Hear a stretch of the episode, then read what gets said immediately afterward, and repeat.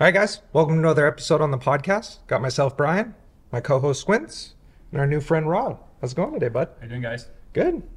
Thanks for coming. We appreciate man. your time. Thanks for having us here. Yeah. Appreciate Nick for doing the introduction. Big Nick, thank you. Big Nick. Um, Want to kind of give us a background on who you are and where you're at, and then we'll kind of dive deeper from there. Sure. So uh, I've been in the mortgage industry for 22 years now. Started in 2003. I was a junior for WAMU before Chase picked it up. got some wings from there. I went to Wells Fargo. Spent about uh, six years there. Then got recruited to go out of there um, into HSBC. Spent 10 years at HSBC. And uh, so I was in that retail race for almost 17 years of my life, and um, and it led to me not feeling so great. I kind of started feeling a little sick, and I was forced out of work, and uh, basically Physically or mentally? uh, both. Both. It began. It began with uh, I was turning 40 at the time. Mm-hmm. Getting up in the morning, I was limping to the bathroom, had some some some body pains. My doctor thought I was actually developing fibromyalgia, and uh, it was due from stress. So the mind got to the body. Yeah. And uh, my doctor was like, "Listen, man, at the pace you're running, you gotta you gotta slow down before you know something bad happens." And uh, I'm like, "Okay, it was a tough decision for me to make, so I did that." and uh, kind of stayed on off the workforce for 30 months. And uh, it was probably the best thing that's ever happened to me, but the worst thing that's ever happened to me because, you know, there was no purpose. Got up in the morning. Uh, financially, I was fine, but my boys are working. Um, that rat race had completely stopped for me. So I had to regroup and we realized that, like, hey, man, this is not really the life I want to live. Um, the work I was doing wasn't really giving me the the the reward that I wanted. Financially, it was, but not not everywhere else. So I went through a really bad breakup at the time. Um, separated from some kids that I really liked a lot, and um, I moved from a really nice home into a one bedroom, uh, an extra bedroom with my friend's house. At my friend's house, driving a uh, a electric car that couldn't even get me back to where I came from, and uh, so sucked it up and I uh, was getting recruited back to go to the bank. I uh, decided to not take the bank job anymore. It's not, it wasn't me. And I kind of fell in this huge discovery mode about who I was, why did I think the way I did, why did I behave the way that I did. And I decided, you know what, I'm really good at what I do, but I can I do it somewhere else? Uh, so I started Mortgage Globe, which is my company today. And I decided that if I'm going to do this, I'm to do it my way and I wanted to take the commission out of the picture and really become a solutions-based company because the money wasn't really driving me. It didn't drive me before. I didn't want to sell from desperation, uh, so we set up our company in a way where our comps are almost identical across every single bank. So we're not moving a client from bank A to bank B because there's something for us to gain. It's really the best choice for the client. And um, and when I switched the vision, when I switched the purpose, then everything t- turned uh, changed for me you know the company did really really well. Um, i think i did a 6x increase in income a 6x increase in volume. Wow. we're now a team of 10 uh, we're continuing to grow. Um, proud to say that we're actually surviving the, the down market. I'm actually almost as busy as, as i've been before.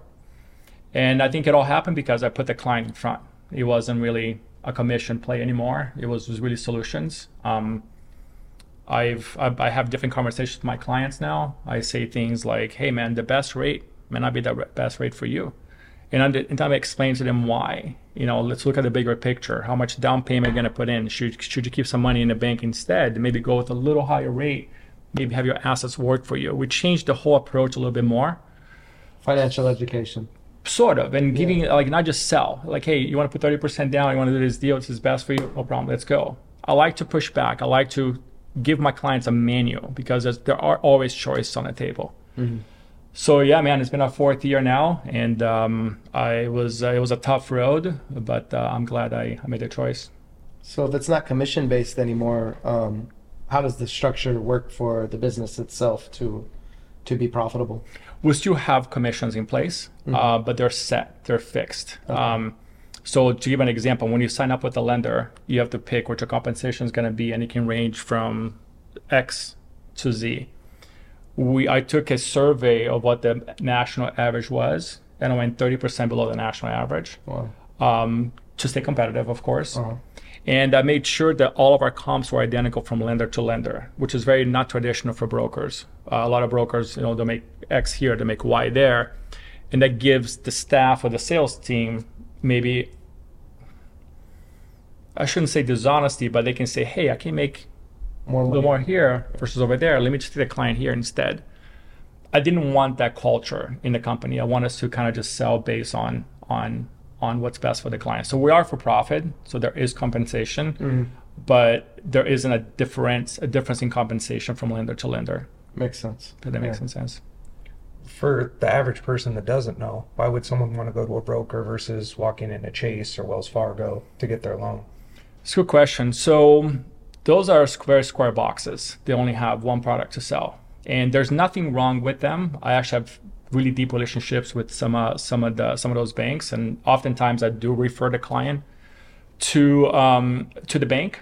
Uh, like I said, the bank is a square box, so it has to be a very, very perfect with no no hair, call it, right? When 2008 happened, the government rolled out something called a qualified mortgage. A qualified mortgage means it has to meet this criteria. Two years tax returns, max debt to income ratio has to be X. The file has to fall in a very, very square, very rigid set of guidelines. Brokers work with different lenders that have different types types of guidelines.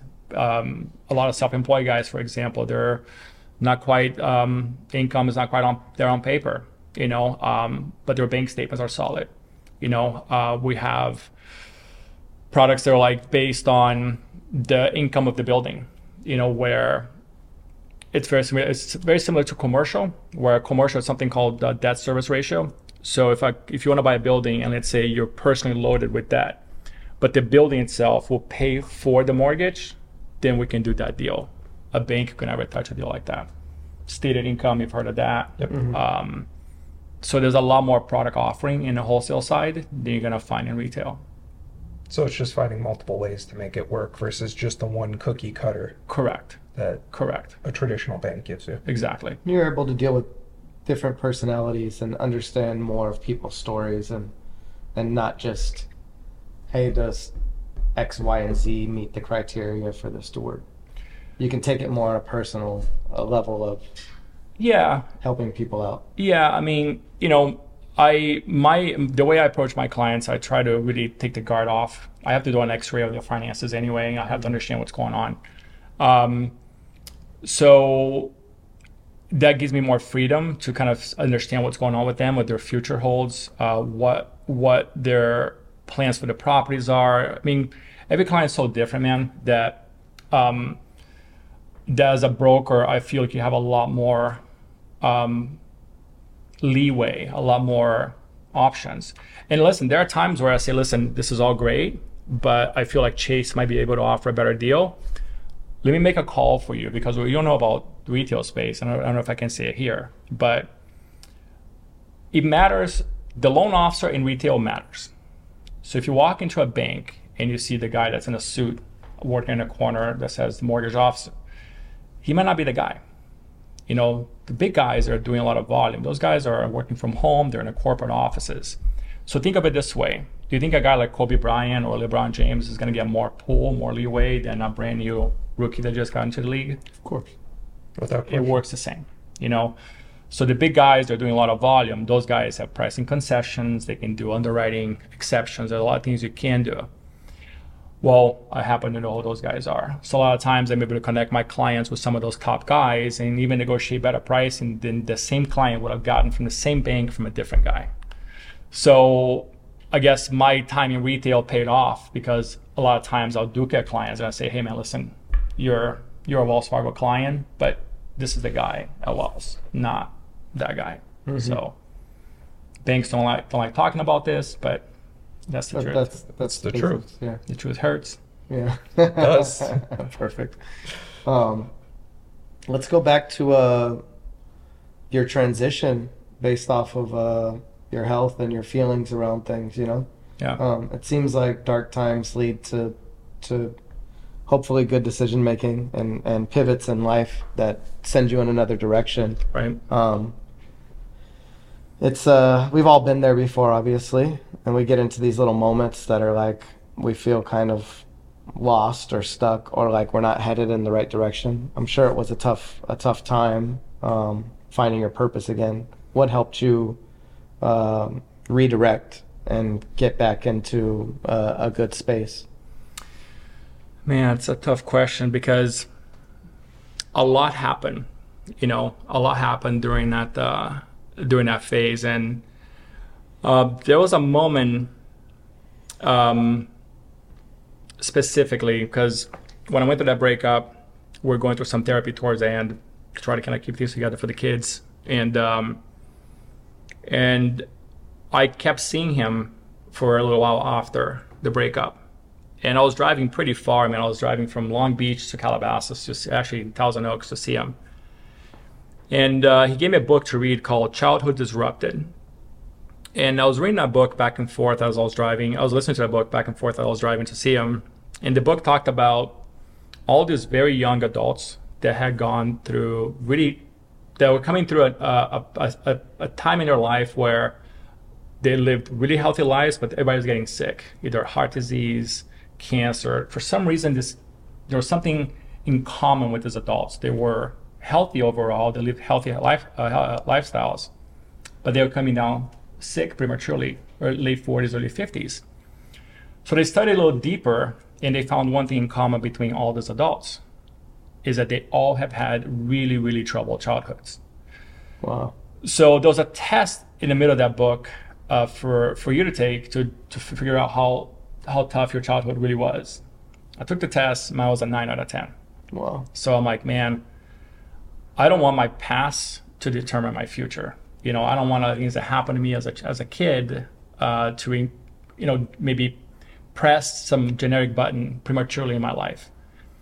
So that's what made me change because I kept going to see him and he's like, "No, finish the book. Um, I thought it was the worst book in the world. I'm like, this is fucking my death sentence. Yeah. But he's like, man, that brain's really plastic. Finish the book. So I finished the book, and that's what the author talked about. It's like the brain's very plastic, that things can change. So that's when things change. That's when I started changing the way I think. That's when I got deep into reading. I think I went through like 37 books in a year. Wow. I got really big in meditation, and I was really on a mission to okay, I have some time off work. Let's fix what's broken because things cannot keep going the way they're going. And that began and uh, I, I, I, have been doing it ever since. Uh, that's what made me not want to go back to the bank and do my own thing. Uh, it was so hard at the time that I was selling air conditioning door to door for months until I could actually make some money to pay my bills. Wow. And um, when got my license, and then it was one deal at the time, one deal at the time, and then we did, I think, almost 600 million on our best year, which was two, two years ago. Wow. Uh, last year was a little different. I think we did close to 400. Uh, and you know, obviously 2023 has been a little different than for most people in the industry, but I think we're still going to finish this year over 200 million. So, and I'm doing most of the production. Nice. But yeah, man, I think I hit the I hit a wall, and I realized that you know if I don't change, um, I'm bound to get sick again, or I'm bound to hurt somebody else, or make mistakes that I didn't want to make again. So childhood stress and regression, they they through this book you realized is causing us to head in a certain direction, huh? I've never heard of the book before, but that sounds very interesting. Yeah, it's interesting, man, because the, the idea is, you know, stressed children were soaking cortisol for endless amount of time. We're not yeah. we're not supposed to be thinking like that. We're not supposed to be worry about adult shit. We're supposed to be worry about kid stuff. Yeah. And unfortunately for me, I was exposed to a lot of stuff that I wasn't exposed. I wasn't, I wasn't supposed to. And uh, it's funny, you know, you fast forward from such a young age, so I was 40, 42 years old at a time, and you start realizing, like, man, now I know I think the way I think, you know? And, um, you know, for everybody listening, I think therapy is great, uh, but th- therapy is just the beginning. I think if you're like trying to build a house, you can go to Home Depot and buy some stuff. That's what therapy is. I think the work begins with some self discovery, some reading, putting yourself in challenging situations. Um, I truly believe that meditation is the key to opening all those boxes and finding um, finding answers. That's it's worked for me. Is that is it the calm and and uh, um, what in the meditation do you think is is is helpful in that sense? I think meditation helps you kind of regress and kind of organize your mind, and it teaches you to kind of expand your thinking in a way. The calming, I think, is like phase one because everybody says, "Oh, I can't meditate, I can't meditate, I can't do this," and it's tough. you tough to know, shut off. It's tough to shut off, and even for me today, I mean, I've been doing this for five, five, six years now, and I still have moments where my mind is still running. But there's a rule in meditation that goes, you know, your first, the first thought is not your fault. The second thought is. So if you're sitting in meditation, like, oh fuck, I gotta pay that bill, that's cool, but don't water that garden. Go back to where you were. So um, I think for me, man, it's been not so much the calming, but understanding who I really am, and understand that I can change anything, that I can really create anything. I really can. I've gone so deep in creation, manifestation that I've I've felt the event in such a granular level. I've smelt. I've I've I've, I've literally lived um, some of the things that I want. And it's ironic that things are slowly, in some way, all coming true. Heading in that direction.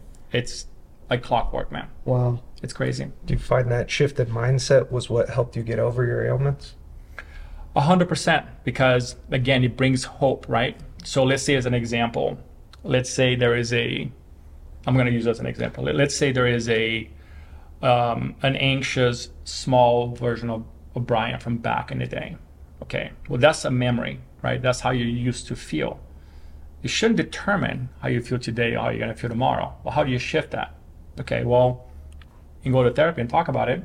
But all they're going to do is they're going to say, well, Brian, you feel this way because 160 years ago, your dad did this. Okay, cool. So now you know why. How do you fix? You, you're still going to have the feeling, you're still going to understand how it happens. Again, this is all personal 100%. Yeah. what worked for me. Well, maybe in the next meditation, you see that little Brian feeling different because you know what not what not feeling anxious feels like, mm-hmm. right? See that, live that, breathe that, and doing that over and over and over again, in my opinion, creates change. And reprograms you to think different. You just the same way you program yourself then, you program yourself now. So this is why I think like you know therapy is great as a as an opener, but I think the cure and the the, the answer that people are really looking for, I think comes from much deeper work. Wow. Makes great sense. Yeah. And most people don't want to acknowledge that. Like we went through some shit in our childhood and we just kind of stuff it and Truth hurts, you know? Yeah. And it's easy when you've been semi successful or you're able to still get through your day. And it's, uh, I use the rock bottom term because a lot of times, you know, rock bottom is a terrible thing, but it can be a jump off point for a pivot in some way. Some Yeah. people never get to rock bottom. Yeah, Some people carry it for long periods of time, and some shoulders are broader than others, right? yep, And it doesn't mean that it doesn't affect our life or it doesn't give us stress or or keep us from being our full potential. sure, But we're strong enough to carry the burden of it and to never address. Be aware, but never address fully or have to go deep. So it is a good point to uh to know that it is up to us to be the change that we want in ourselves first right. and others second. You made a good point, man, because I think unfortunately it does take most people. I mean, it happened to me. You have to hit a bottom, or something has to happen, loss, something. And a lot of people are fortunate enough to never have to deal with that. yeah. But the fact doesn't change that you know you're still ca- carrying that burden. Mhm. And I think there's something called the frog in boiling water, right? You just get used to it. You know, if if you were taken off in that position and put back in, you probably say absolutely not. But because you've been there for so long, you got used to it. it It's just how it is. Yeah. You know. So um, yeah, man, I'm all for me. Change is key. Um, I think uh, I think my biggest attribute is that you can ask my wife. I'm always trying to improve. I'm always trying to change. Uh, every single day, I'm trying to do something better. I take notes on the mistakes I made the day before and the conversations that I had, the things I should have done different. You know, it becomes a little self-analytical by by by by by, by trade a little bit, but it's helped me keep myself on track. You know, um, to say, hey man, listen, don't feel this way. That didn't really serve you. And it's not perfect. You have days where like I'm not good, and the days that I'm not good, um, I give myself a small window. You know, I'll give an example. Last week, I didn't have the best day. I kind of got my ass kicked with some work stuff and kind of felt discouraged. Um, I think it's common, and you're not going to feel 100% all the time. And um, I have a Zen den at my house. Uh, it's like the garage converted into like a meditation, like health wellness place. And I'm like, okay, two hours. Go be sad, go be depressed, go be whatever for two hours, and that's it. So I gave myself that space, and that was it. You know, it worked. And it hasn't been a thought since. Not really, ma'am. Not really, because then I'll I'll find I'll find the answer. You know, I just need time to kind of like feel, let it let it let, let, let it let it happen, and then let it go. You know, versus carrying for like three to four days and like you know impacting your mood, impacts your relationships, impacts your conversations.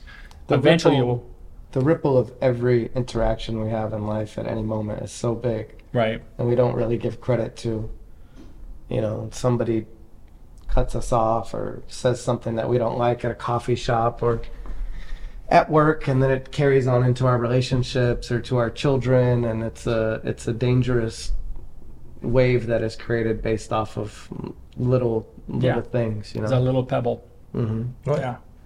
Do you find, since the therapist forced you to listen to that book to the end, even though you wanted to quit multiple times, is that what led you to reading 37 books a year now? Yeah, I mean, that was kind of like, okay, well, what else is there? You know, this was like the first discovery. I kind of like, hey, what else is there? And know- once you got to the end of the book, everything clicked for why he was forcing it. Yeah, I mean, my, the therapist at the time, which was what I liked about, about him so much, is that he was a very had a similar childhood to myself. He was one of four. His father was really um, abusive, alcoholic, all that stuff, and three. I forget exactly. Those four siblings. One was an alcoholic. Two of them. One had died. One was sick, and he was the only one that was thriving. You know, so it was like almost a mirror image of the book, you know, uh, where these kids went through a tremendous amount of stress. One of them became an alcoholic, the other one died prematurely, the other one was sick with cancer, and then there was my guy. Coincidence?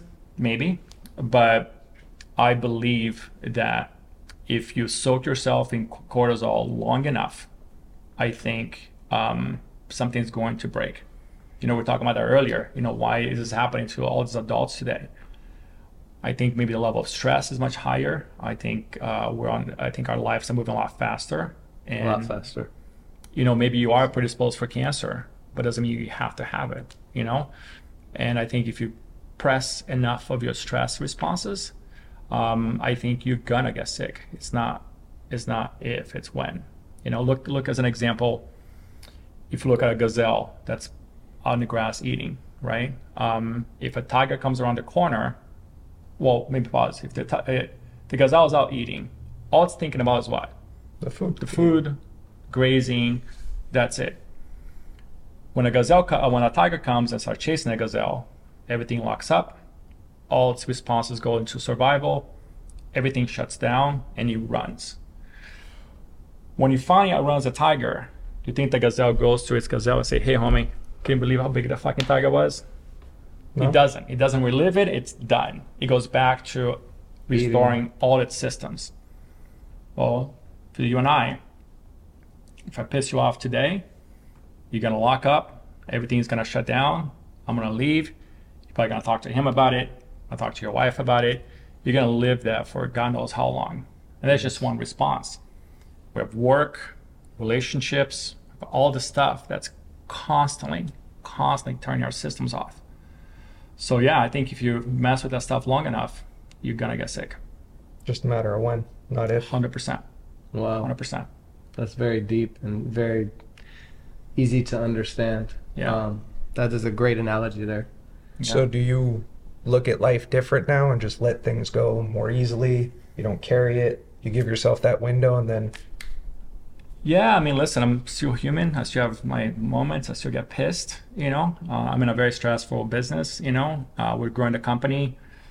We're develop, developing some tech right now. We're putting systems in place. We have new relationships we're forming. So my days are fucking stressful. But I think right now there's a light bulb that goes on and say, hey, listen, turn it down, turn it down. it became a very selfish response because I just I don't want to get sick prematurely. I don't want things to break, you know. And I've noticed it happened to me seven years ago. My body broke, you know, and I'm hundred percent sure it was because of stress, you know. So now I became a lot more vig- vigilant about how I feel. Um, I'll have moments. Don't get me wrong. I'll, No, you know, but all- like I'll try to really limit on how long I sit that for. Do you limit what information you put in your head these days? Like watching certain TV, the news, certain shows that are just not bringing you knowledge or growth?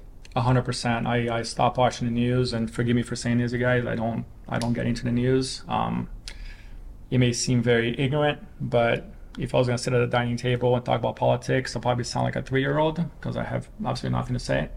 Um, and yeah, I try to keep my brain um, very nurture with information. Um, I don't expose myself to bad conversations. I don't expose myself to bad information. Um, if some comes to, comes my way, it's because it was in a group setting.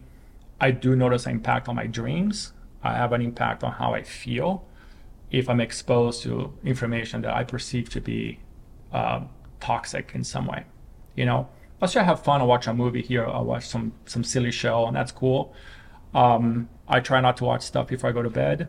Uh, my sleep is very important because I have noticed that my dreams will shift. Wow. Yeah. Do you stay away from your cell phone before bed? Do you have a certain regimen on? Yeah, so I have two settings on my phone. uh, both are do not disturb. One is higher level than other. Um, um, the only person can get through my phone is my mom because she's still alive and you know she's a little older. But yeah, I don't look at my phone. Uh, if I look at anything, it would be like if I'm shopping for something, I'm putting a little project together, something that's like not, you know, um, not too distressing. And I do not look at my phone in the morning until I get my routine done. I don't. I actually I lied to you. My phone will have no no no um, no notifications at all. So I do look at the calls, but it's like 4:30, 5 o'clock in the morning to see if my mom called. Because if I had a missed call from her, there's something for me to be alert alarmed by. That's it. I don't look at texts. I don't look at emails. I don't look at uh, mortgage news, which is news, news I follow. Man, I look at nothing. So your morning routine's complete. Nothing until it's done. Until it's done. So Then you give yourself a window of work, and when people you you are reachable to business friends and and coworkers and things of that nature. Yeah, my day starts, starts pretty early, so I try not to inf- not to eat my personal time with work time. You know, so I'm up pretty early. My routine is about an hour. It doesn't take that long. You know, um, then I go about my day. Go to the gym. If I'm at the gym, I try to at least pay attention to my phone a little bit. But it's really early, so hopefully there's not a whole lot going on. Um, and then I'll probably get a little more active with my phone, probably around eight, eight thirty. Then, then, then it begins. Then you push through the day. Then, it- then the Um, window opens. Yeah. What attracted you to the mortgage industry for you to go through your health thing and then want to continue staying in it?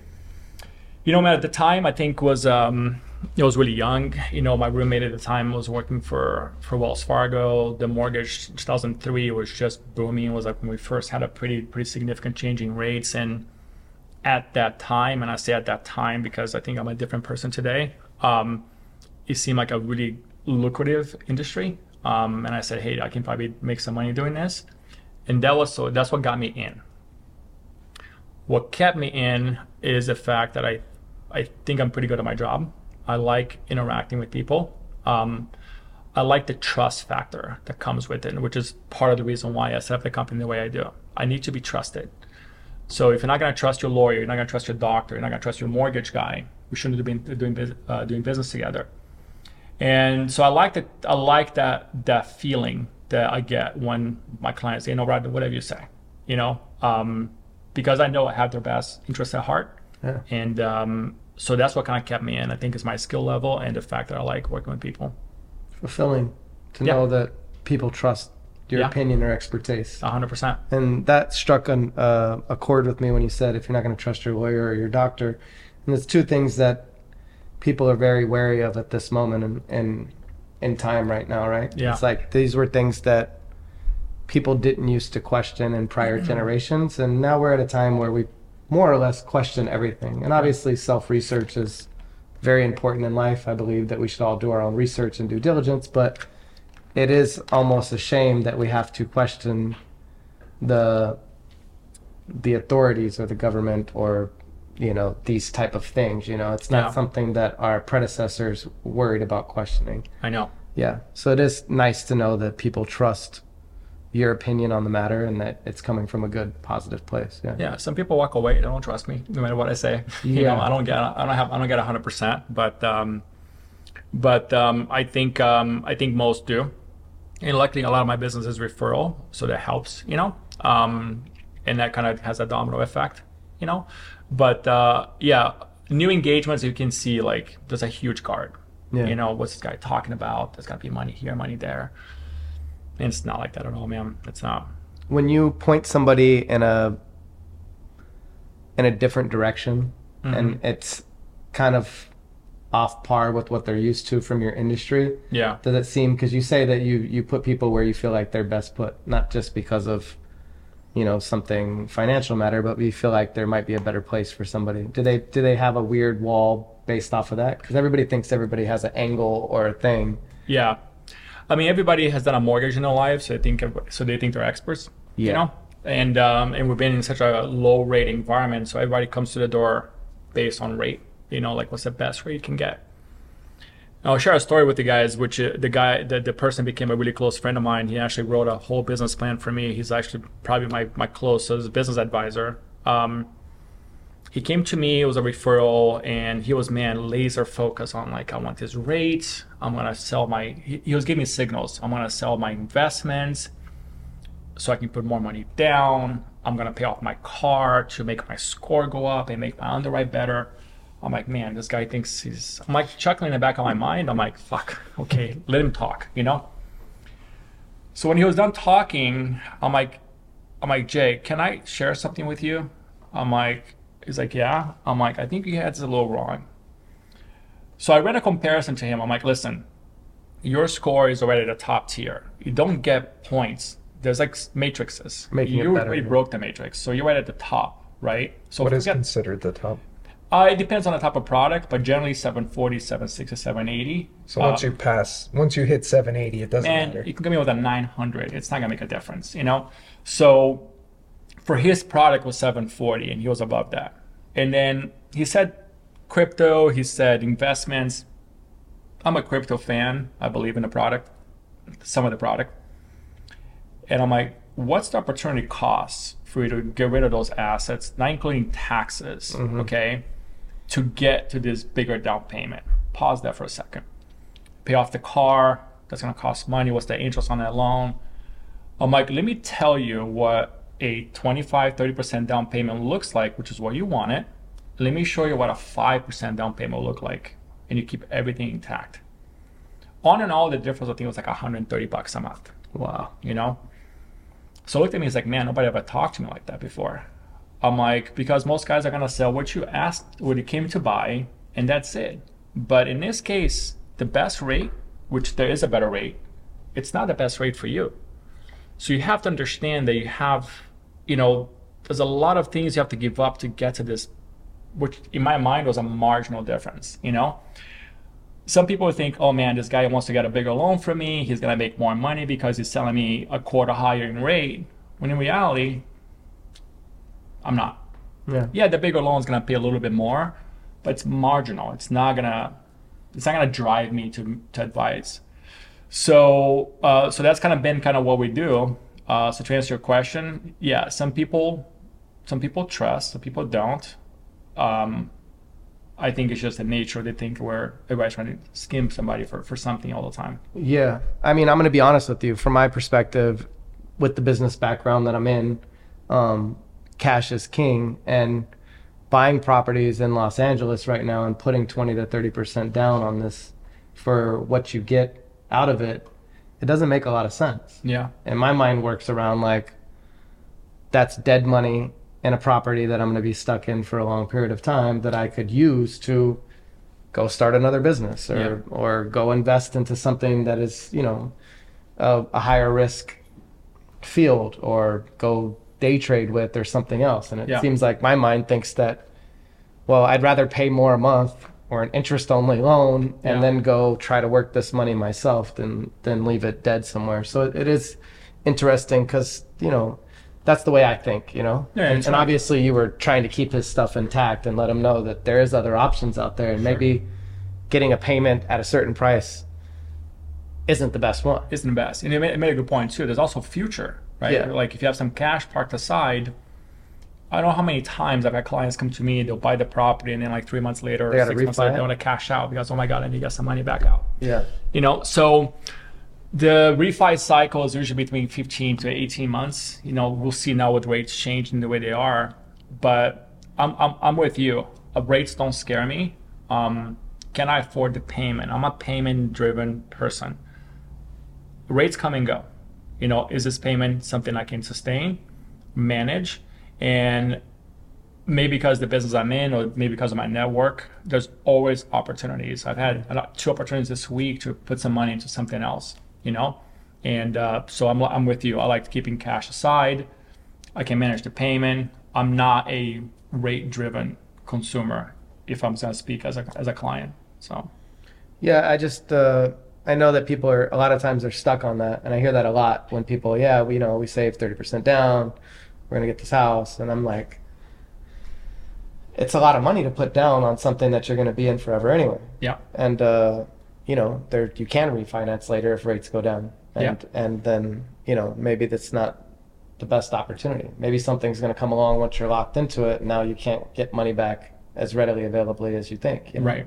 it's cool that you give people the perspective of like you said we all think we know everything about everything in Right. the information age because we do do our research and we come in and we say boom boom boom boom boom and it's nice to get a professional opinion that isn't on all right cool you got everything figured out and i know i can push this through so i'm not even going to say nothing Yeah. i'm just going to stamp the paper and push it through and, and make my money and be on to the next one right Yeah, it's very easy to do that. Um, and I think most people do do that. You know, there's some really great guys and, and, and women out there that are doing um, good work. But I think, you know, unfortunately, I think the percentage is lower than not, you know. Um, so the real estate side's been really easy to make money for a long time. So that usually tends to attract bad characters. Yeah. And um, and as a broker, you know, I don't have a brand like Wells Fargo over my head. You know, I think our brand is is building. We have a lot of good things happening, but I'm never going to be Wells Fargo or Mhm. Chase. You know, so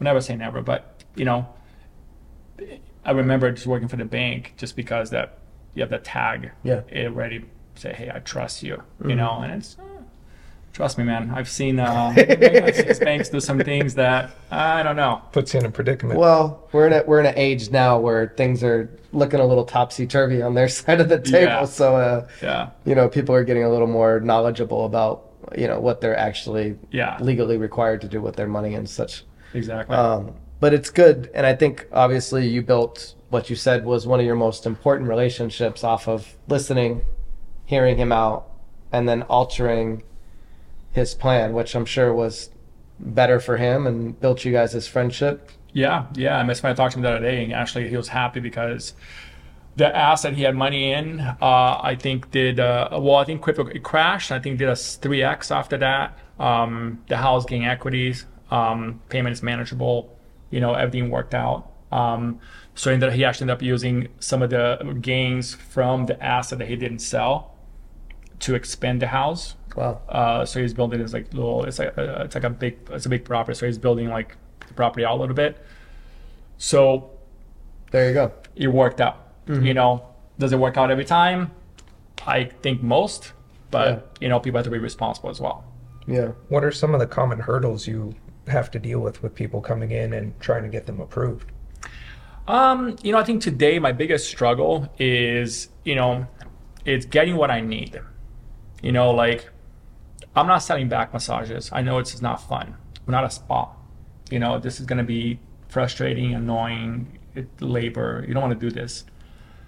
But my biggest struggle, if I had to pick one thing, is if I make, if I send a list to a client, the list is not negotiable. Yes. It's not like, ah, you know, I won't give them that, but I'll give this instead. You know, it's pretty precise. You know, I need an apple, a banana, and a watermelon. Don't give me a lime and a pear. It's not gonna work, you know. So what happens then? It becomes this ping pong game. People think they can negotiate. Yeah, and they're like, well, this should work for you instead. Okay, well, I don't have my bank statement, but here's a screenshot from my phone. This is should be enough for you. Oh no, it's not. I'm sorry, it's just not. You know. So a lot of that happens a lot, and I think with that you have to be careful because the perception of service begins to dilute. I think one of the reasons why I've, I've, I've done well is a long time ago I learned about the perception of service. So when I was at HSBC, I had really complex clients. We're a global bank. I had clients with, man, 35, 40 entities, a uh, nation, I mean, a, a worldwide, properties in Monaco, properties here. It's just like, It's a lot. dude, a lot. And traditionally, people that have a lot of money, they feel like they don't have to provide quite as much because they have cash. But we're not in an equity lending environment anymore, so you have to prove everything that you have. And um, so the back and forth, I think, can create a, a, a diluted perception of service. Because I can go to you and say, hey, man, I need tax returns, bank statements, W-2s, pay stubs. I'm going to let you know after I scrub this, I'll probably come up with another list of findings. And then the underwriter will come up with one. Our goal is to try to capture and forecast as much as possible on this round. So when we go through underwriting, maybe a couple of things are going to be needed and we're cool. Well, psychologically speaking, the client, I've noticed the client is going to be a lot more inclined to participate in that game in the beginning. So that's my chance to really get a lot, a lot from that client, to even things I may not need, you know, kind of bank some of these documents in case I need it in the future. So I've had clients that say, wow, that was so much easier. I'm like, no, it wasn't easier. I actually got the same shit that you had to get to the next guy. It's when I got it, mm-hmm. right? It was at the very moment when you're like, okay, I want to do this. Okay, boom, boom, give me everything that I need. So back to your question, that doesn't work all the time. Some clients will give me Give you a little here, a little there. there, and the little here, little there isn't even what I need. So now I'm going back and forth five, six times, where in the back of his mind or her mind is like, man, this is just a fucking lot of work. It wasn't that, it wasn't that hard last time. It's always a comparison to the last time, you know. And uh, so my biggest struggle is like, listen, here's your shopping list. Please give me exactly what I need because I need it, you know. And the same thing happens when you get an approval. Like they think it's negotiable and stuff. Man, I'm sorry, it's just non-negotiable. I've negotiated before I came to you. So if if I'm asking for this th- three things, I gotta have it. So And what do you mean by once you get an approval? Like the banks approved the documents, this is their rate, whatever it might be. They think they can now renegotiate it. well, not negotiate the rate, but like let's say it's I've only done this a handful of times in my life where you submit the loan and it's approved with no conditions and the loans go straight to closing. It's very rare that it happens because even though you forecast as much as possible, there's always something That like something from title, something from the insurance. There's always something. What happens is the clients, let's say I have an approval where there's more things needed from the client, the clients then try to negotiate that. Like, ah, I'm not going to give you that. I'm going to give this to you instead. Very similar to the first list, you know? So, to your listeners, listen to your loan officers. If they're asking for what they, if they're asking for bananas, give them bananas. Yeah. Don't give them the peels. Give them the whole banana. Yeah, So- it's it's a very cut. Your your list is very cut and dry. It's Black- what you need to to get the dotted line signed and to have this thing Yeah. be in the past. it's black and white, man. It's uh, and you know we're we're not no common sense business for the most part. Uh, part of my initial conversation with my clients, I'm like, listen, take that big bag of common sense and take it outside, because if you try to find common sense in some of this, you're not gonna find. So if you can surrender to that and trust me and let me lead, we're gonna be fine. You know. Um, but like I said earlier, people have done a deal here, done there, they refinanced their house three times. They're experts. Yeah. They know everything. So Yeah, it's always fun dealing with people like that. Yeah. Oh, I'm burning oil. All right. oh yeah. Oh man. Ah, it, it uh, people never cease to amaze me. I'll tell you that much. yeah. Um, but we're all our own fascinating little creature. so I try to give us credit for that as well. well, I mean, there's a lot of information out there, man. You know, everything's moving so so much faster. You have Yeah. internet, you have social media, you have now you have chat ChatGPT, you have you know, it's just there's so much information. that I read something somewhere that the attention span of a human has gone from like minutes to seconds now. Yeah. Um, so you have that element. Um, you have the fact that information is available everywhere. Um, so um, I don't think COVID helped. You know, No. incubating people for two plus years. So I think right now it's it's it's a different time. You know, different People time. used to trust expertise. yeah I find in my field that uh, everybody's an expert and everybody thinks they know what they're doing and everybody thinks they know every angle of the business, yeah but none of them have actually done it. Yeah. And they know stated estimates of this or that. yeah And then they tell you their idea and this, and you go, that's great. and now let me tell you about why This isn't going to work that's not going to work like Yeah. that. you know what I mean? Yeah. Or that's not scalable, or or or, or it's not a, a continuous business plan because I feel like it'll be unprofitable. And Yeah. you know, they look at you like, like maybe, but I mean, if you did six hundred million dollars worth of mortgages a couple of years ago, you probably know much more about it than I did.